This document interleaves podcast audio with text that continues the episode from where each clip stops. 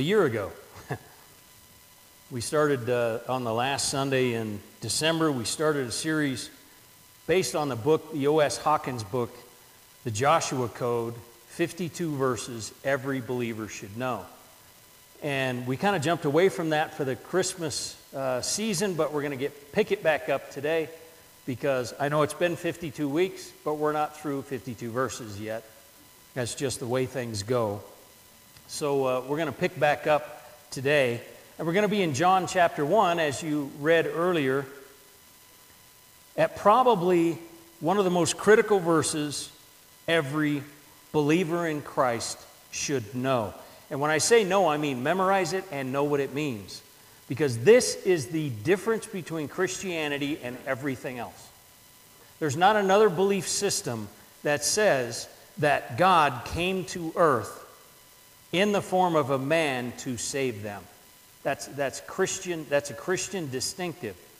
None of the rest of the belief systems out there believe what this verse says. So this is just for us. And so every Christian should know this verse. You should memorize it and you should know it. We're going to study our way through it today. And we're going to study our way through it the way we have been all year. And that is the study habits I'm trying to instill in you. Look first at the context. See what the context of the verse is. Then look at the so what's. So what does this say about God? So what does it say about me? So what do I need to do now that I know this about God and myself? And then we're going to look at it phrase by phrase. And then we're going to draw out the comfort and the challenge of the verse, because I believe every passage of Scripture has both a comfort and a challenge to it. So we're going to look at all of those today as we study our way through. So in your Bibles, John 1:14, it is up here behind me. The Word became flesh and dwelt among us. We observed His glory, the glory as the one and only Son of the Father, full of grace and truth. Powerful verse. So let's look first at the context.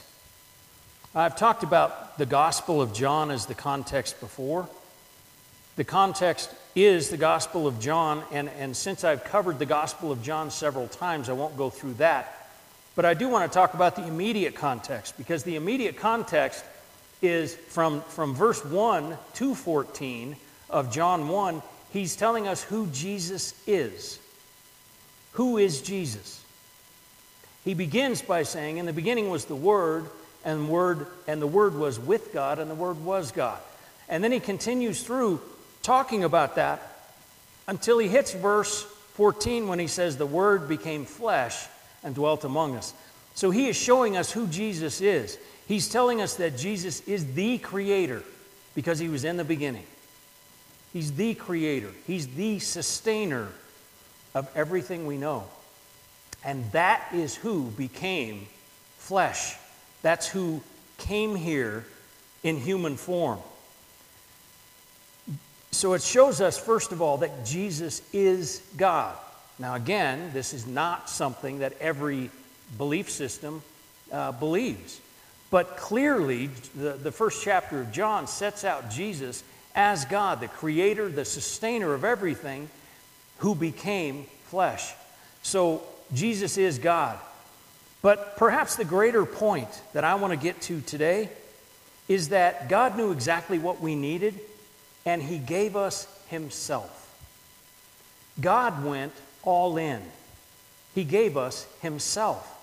He saw our condition and decided the one way to save us was to give us Himself. And so that's what He did. Jesus is God, and God gave us Himself. Now, think about that for a moment, because I think of it in terms of a wedding. I think about our relationship with God is often compared to a wedding in the Bible, and so think about it in terms of a wedding. When the bride and groom stand and say, I do, they're saying they're all in. They're all in, for better, for worse, for sickness, for health, for poor, for rich. They are all in. God gave us Himself because God is all in. He's all in. He's given us everything He can. He gave himself to us. The creator and sustainer of the universe gave us himself. He didn't give us a bunch of, when we call upon God, he doesn't give us a bunch of do's and don'ts, and he doesn't give us a guilt trip about the stuff in our lives we need to fix. He gives us himself. And that's what he's done according to this verse. The Word became flesh and dwelt among us. So what does this say about God? As I keep saying, God loves you so much that he went all in. He gave himself. He didn't send somebody, he came himself. That's the love that God has for you. He saw that we, in order to restore our relationship with him, in order to restore our relationship with other people, he had to come and give himself. And so that's what he did. God gave himself for us, that we might know God and that we might be saved. It says that, I think it goes without saying, perhaps, God will go to extreme measures to reach you. This is pretty extreme. We know this story. We know that Jesus came. We know this story so much that we maybe lose sight of the fact that this is a very extreme measure. God himself coming here in human flesh, looking and acting like you and I, feeling what we feel. This is an extreme measure that God has gone to heal you and to restore you. And it tells us again that Jesus is God. Now, there are plenty out there, plenty of books have been written about how the deity of Jesus, the fact that Jesus is God, was invented by the church somewhere along 325 AD. Clearly not, because the first chapter of John tells us that Jesus is God. So, Jesus is fully God, and he gave himself and showed us his glory and gave us his grace and truth. Jesus literally embodies the grace, truth, and glory of God. Literally embodied it. So if we want to know the glory of God, we must know Jesus. If we want to know the grace of God, we must know Jesus.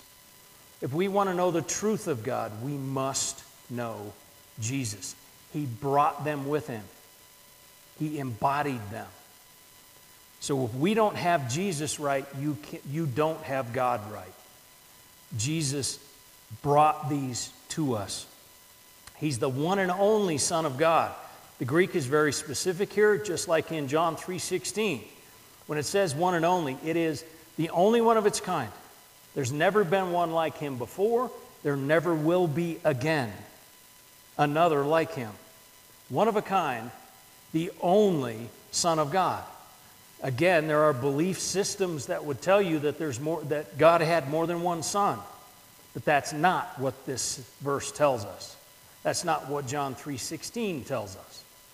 It says there is one Son, and there's never been one like him before, and never will be one like him again. So what does this say about us? It says that God loves you. I know you've heard me say this, but you are the target, focus, and purpose of the love of God. You are the target, focus, and purpose of the truth of God and the grace of God. You and I. Jesus did not need to come except to save us. God did not need to give himself to us except to save us. God did not gain from this. God didn't need to do this for his sake. He needed to do it for ours. And so God has done it. He gave us himself. The Word became flesh and dwelt among us. It says that in order to see the glory of God, and to know the truth of God, and to know the grace of God, we must know Jesus. There is no other way. There are not lots of paths. There are not. It's not It's not, well, I know God, but I don't know Jesus. If you don't know Jesus, you don't know God.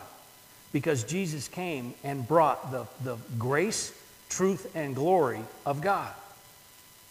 We have to have Jesus right in order to have God right. So what do we need to do? We must know Jesus. A relationship with Jesus is the only way we can have a relationship with God. He brought the glory, grace, and truth of God to us. We must know Him in order to know God. We must know Jesus. So let's look at this phrase by phrase. The Word became flesh. Now, again, context tells us the Word is Jesus. Jesus is God, was with God, and is the one who came. It's interesting, John uses very specific language here in the Greek. The Greek non-believers believed in this force that made things happen. It was the thing that caused things and caused things not to happen. It was what we would probably identify as fate today. Have you heard somebody talk about fate? Fate is the idea that there's something out there that makes things happen or keeps things from happening. That's the idea of fate. John tells them fate has a face. Because, see, the Greeks, they didn't call it fate, they called it logos. It was the logos that made things happen. John says the logos, the word for word, is logos. Logos became flesh and dwelt among us. So John is telling the unbelieving Greek that idea that you have of fate, it has a face. It has a human form. It's Jesus. Jesus is the one that is making things happen. He's keeping things from happening. He's the force that you know, you already believe in. He has a name, and He has a face, and He has a human form, and it's Jesus. And dwelt among us. Dwelt is the word for take up residence. A lot of English translations have tabernacled there, and that's because it draws back the idea of the tent of meeting in the Exodus.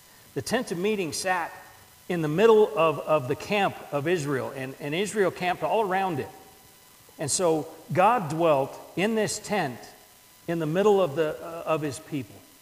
He tabernacled there. He pitched a tent there.